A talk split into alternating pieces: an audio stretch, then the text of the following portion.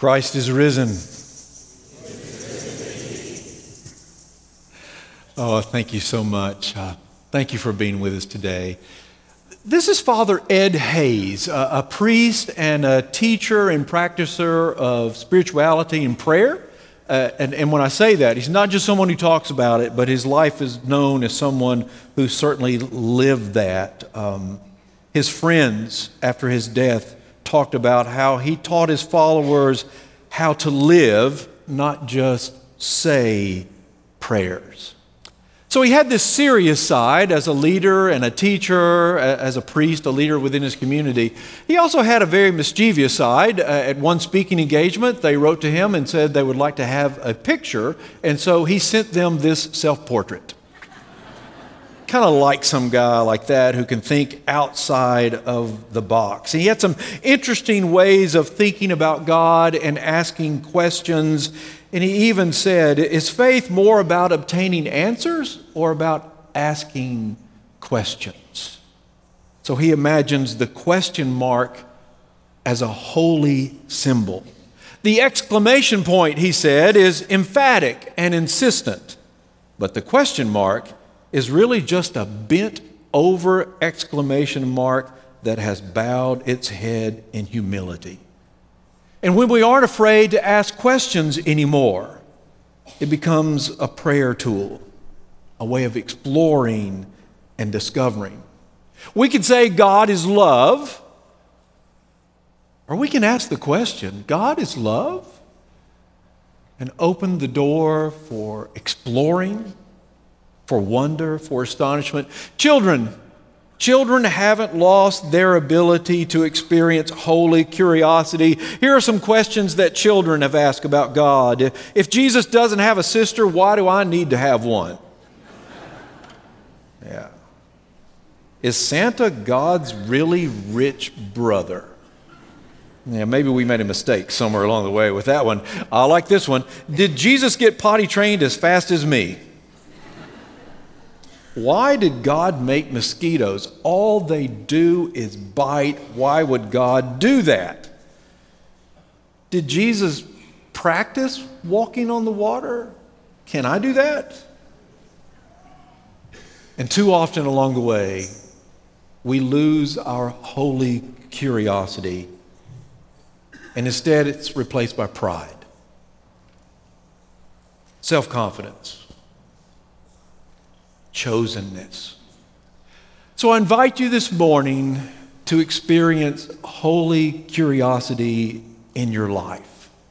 This week I've been asking so, those people who traveled with Jesus, that walked with Jesus, that, that saw the miracles, what did they do after this day? How did they describe it to people they met? What about people who had not heard the story? What about people who were wondering? What about folks who had only heard a little bit, a rumor? How did they describe this day? And I'm thinking along that path, we may discover what we can do when we go into the classroom, when we go into the doctor's office, when we go into the grocery store, even this next week.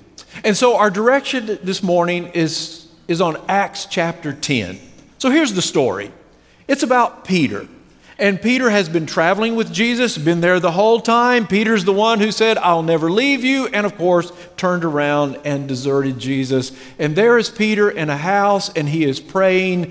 And the setup for all of this is three visions from God, a, a voice from God, a coincidence, there's a knock on the door, and it's some people who want to know about this day, want to know what it really means, and even Peter can put it together. And so he goes to the home of Cornelius, an outsider in many ways, a, a Gentile. Look around the room. Um, not just a Gentile, he's also working for the military, the Roman military, the occupying force in their world. This is after Peter arrives, meets them, and here is his response. Peter said, I really am learning that God doesn't show partiality to one group of people over another. Rather, in every nation, whoever worships him and does what is right is acceptable to him. This is the message of peace he sent to the Israelites by proclaiming the good news through Jesus Christ. Mm, that was weak.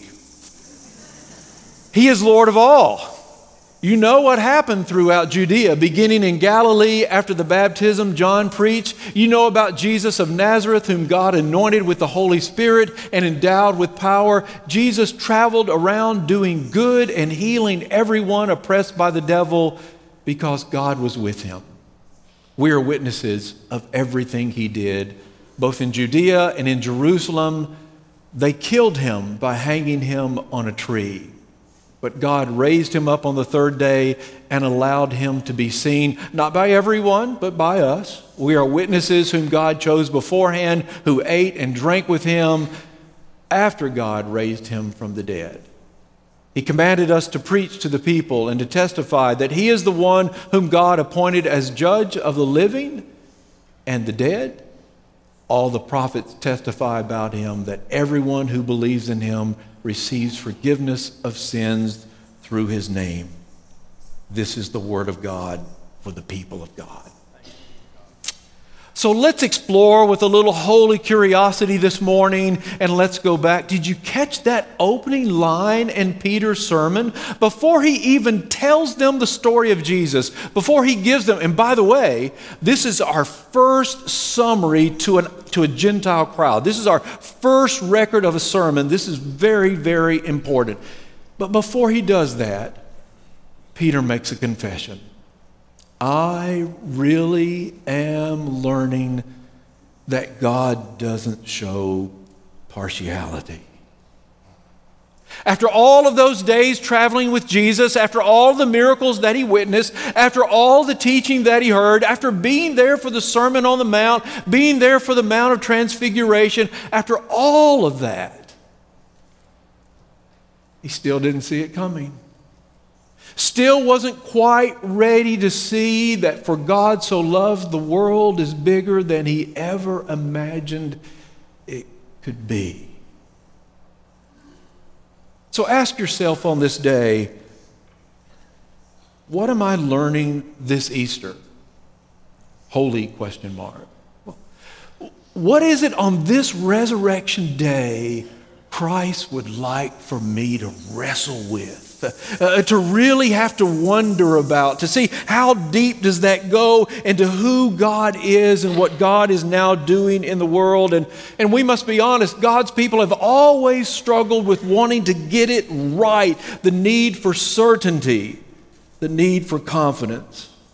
And too often that has meant to reassure that I am right, I'm going to attack someone who has a different view, even if they also carry the name of Christ with them. Peter is learning.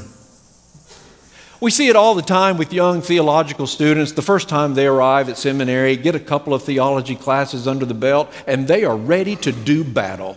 They are ready to show how much they have learned and how wrong everyone else is, usually the people they grew up with. I've been down that road myself. I love dialogue. I'm past arguing. I invite discussion and learning because I want to learn with you. I'm over condemning and hating. Peter was wrong even after all of those journeys, even after witnessing all the miracles, even after all the days with Jesus, and he finally starts to see what God is really doing. Paul the Pharisee, with all the zeal and all the training and all the enthusiasm, was wrong. And there on the Damascus Road, his eyes are opened. From the prophet Jonah to the opposing religious leaders, all gifted with zeal and enthusiasm and a sense of rightness and oughtness. And we have it in our heritage. Oh, those Baptists, those Presbyterians, those early American slave owners, those opposing the civil rights movement. How do we cultivate a holy curiosity this Easter to say, who really is God? What is God really doing now in the world, and how is God inviting me, of all people, to be a part of that holy movement? There's a lot at stake. Some of you know the name Tim Keller. Here's one of the ways he describes it. We tend to draw conservative, buttoned down, moralistic people. He's talking about the church. The licentious and liberated, or the broken and marginal avoid church. That can only mean one thing if the preaching of our ministers and the practice of our parishioners do not have the same effect on people that Jesus had, then we must not be declaring the same message that Jesus did. It is Easter Sunday. So let's lean into the idea of what it means to be Jesus' people in a broken, hurt filled world. Peter's beginning to get it. God shows no partiality. What about me? And what about us? And did you notice how quickly Jesus becomes the key? Jesus is the message. Jesus is the theme. Jesus is the Messiah. He is the anointed one, the Christ after all. May I read to you and remind you now, this is, this is one of the earliest summaries we have of this day by someone who was there. You know about Jesus of Nazareth, whom God anointed with the Holy Spirit and endowed with power. Jesus traveled around doing good and healing everyone oppressed by the devil because God was with him. We are witnesses of everything he did, both in Judea and in Jerusalem. They killed him by hanging him on a tree, but God raised him up on the third day and allowed him to be seen, not by everyone, but by us. We are witnesses whom God chose beforehand. He commanded us to preach to the people and to testify that He is the one whom God appointed as judge of the living and the dead. All the prophets testify about Him, that everyone who believes in Him receives forgiveness of sins through his name. So here's the big picture, and part of what I think we should be asking today. The life of Jesus and his teaching somehow become a threat to the Roman Empire. What did they find so threatening about an unarmed peasant that they would have him publicly executed? Holy curiosity. The rationale for having Jesus arrested and put to death goes something like this. Number one, Jesus is attracting a lot of attention. People are responding to his teaching and they're responding to the miracles that they see and have heard about. So we need to pay attention and be warned. Who knows where this can go? Number two, the people are beginning to believe that he just might be the one, the Christ. Thank you. The great deliverer. Number three, let's not forget the Roman, the Romans are watching and they can smell an insurrection coming. And if they find out and they get worried, they'll come down hard on all of us. They'll destroy the temple, they'll destroy our nation, all that we've worked to preserve.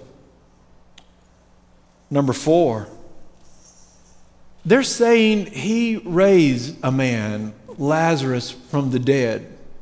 If these people start connecting the dots, they'll remember what the prophet Ezekiel said. It is written, You shall know that I am God when I open your graves. And some of these people are bound to mistake what must be rumors about Lazarus that this is the one who's going to restore Israel through Jesus, and they will proclaim him to be Christ the Messiah. So, isn't it better to have one person die so the nation doesn't have to suffer? Isn't it better for one man to die than to have everyone else have a difficult time? And there it is the logic of scapegoating. Destroy one, vilify one for the sake of preserving the nation or the community or the group. And we see it. We see scapegoating on the elementary school playground. We see it in the high school locker room. We see it at work. We see it in politics. We see it on social media. It even makes its way into the church. Vilify the one to save the, the many. It's just a, it's a temptation among us humans.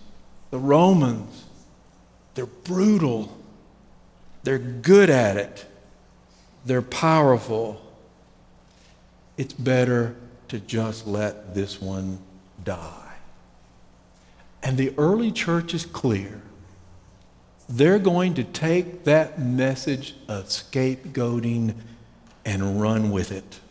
And they're going to transform the logic of scapegoating into the logic of redemption. God will say, yes, it's better to have one man die for the people than the whole nation destroyed, but not in the scapegoating way you've been thinking about. Instead, Jesus isn't going to be the scapegoat. Jesus is going to be the Lamb of God. You have to go back to your Sunday school lessons. You'll have to go back to vacation Bible school or maybe even a Disney video. Remember the Exodus. Remember those people in slavery. And on that night, that first Passover, the Passover lamb is killed. The blood is put on the doorpost and the lintel. And it's there. The Passover lamb protects the enslaved Israelites from death initiates their liberation, their journey into life. Jesus Christ, the Lamb of God. That's what Peter is learning. How big God's love truly is. Jesus isn't dying just for the nation, He's dying for all the dispersed people of God around the globe then and forevermore. The cross, first century Roman world, maybe it is the worst thing to happen. An instrument of imperial torture and death, the ultimate intimidation for people, a reminder you better not try to rebel, you better not try to undermine us. Can you imagine walking down those roads into the city lined with those crosses, watching people in their agony. And God will transform this thing, the worst of the worst, into an instrument of redemption and life. God will die and put death to death. For Christ is the resurrection and the life. Back to the story of Lazarus, there is Jesus standing there with Mary and with all of the emotion and love and grief in her heart, saying, Jesus, if you had just been here, you weren't. If you had just been here, Lazarus would not have died. And Jesus said, I am the resurrection and the life. I'm not just the guy that can bring people back to life. I am the resurrection and I am the life that you have been looking for. Matthew Myer Boulton is a, uh, former teacher of students teaching the Bible and teaching theology. And, and in talking about the cross and talking about Easter, he directed my attention to this story. There was a Russian art collector who commissioned Henri Matisse to paint some large canvases to decorate his home. They're, they're going to hang on the large stairwell in his, in his home. And Matisse paints three large canvases for this man. Three. And uh, the collector chooses two of them, rejects the third, but chooses two of them. One of them that he hangs in his home uh, explores the theme of music and the other explores the theme of dance. The third that he rejects is an image of bathers at the river. It is pastoral, it is calming, it is rural, it is, um, it is paradise. It explores the theme of being part of God's creation. He takes that one, keeps it, keeps it. Years later, Matisse returns to that third canvas and decides to remake it. By then, life has changed. The world has found itself caught up in the Great War, World War I, and the feelings of violence and loss and brutality and fear now prevail. Matisse himself is now being influenced by the style of Cubism, and so he transforms the image from an exploration and a picturesque way of saying this is paradise to now, in the pain and the brutality and the suffering, he's going to explore humanity's fall from paradise. He's going to embrace a new style of painting, but he's also going to embrace the images from the creation account in the book of Genesis. And when you look at this piece, it's divided into four clear sections, and you're supposed to read it from left to right. And you begin in the left, and there's still some lushness, and it's green and it's beautiful. And as you move across to the right, the pastels are gone, and it's just a gray wasteland. The figures who are there from left to right become lonely and haunting until finally the figure on the far right is facing you as you look at the painting. The face is ovoid, and there are no features on the face. In the very center of the painting taken from the book of Genesis is a serpent rising out from the ground, and the serpent and the face of the person on the far right facing you are the same color the color of bone. And the former blue river is now just this thick black patch right down the middle of the painting. Pain, loss, suffering. And Jesus will do the opposite of what Matisse did those days. The wasteland and the pain and the suffering of Golgotha will become the place of redemption and hope, and Jesus will not dispose of the original canvas. Instead, he will remake it into a thing of beauty and hope and reinvent life itself. For on this day, our God rests in rising. Our temptation and our need to scapegoat someone is taken away by the Passover lamb. It is no match for God's love and God's power.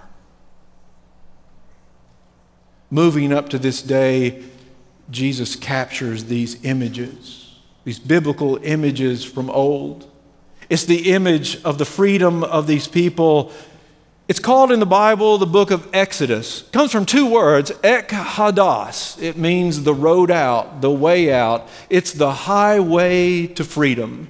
It's the celebration of people who are finally going to learn what it means to be made in God's image, and we direct your imagination and your holy curiosity into whom God would love to see you become kind of life God would love for you to experience as we walk with Him on His mission this day.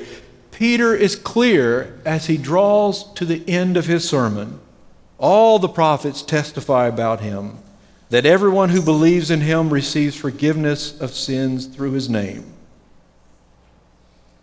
We're talking about the chance to have a different life, to have the canvas of your life remade your sins, your pain, your suffering, your hurt no longer define who you are.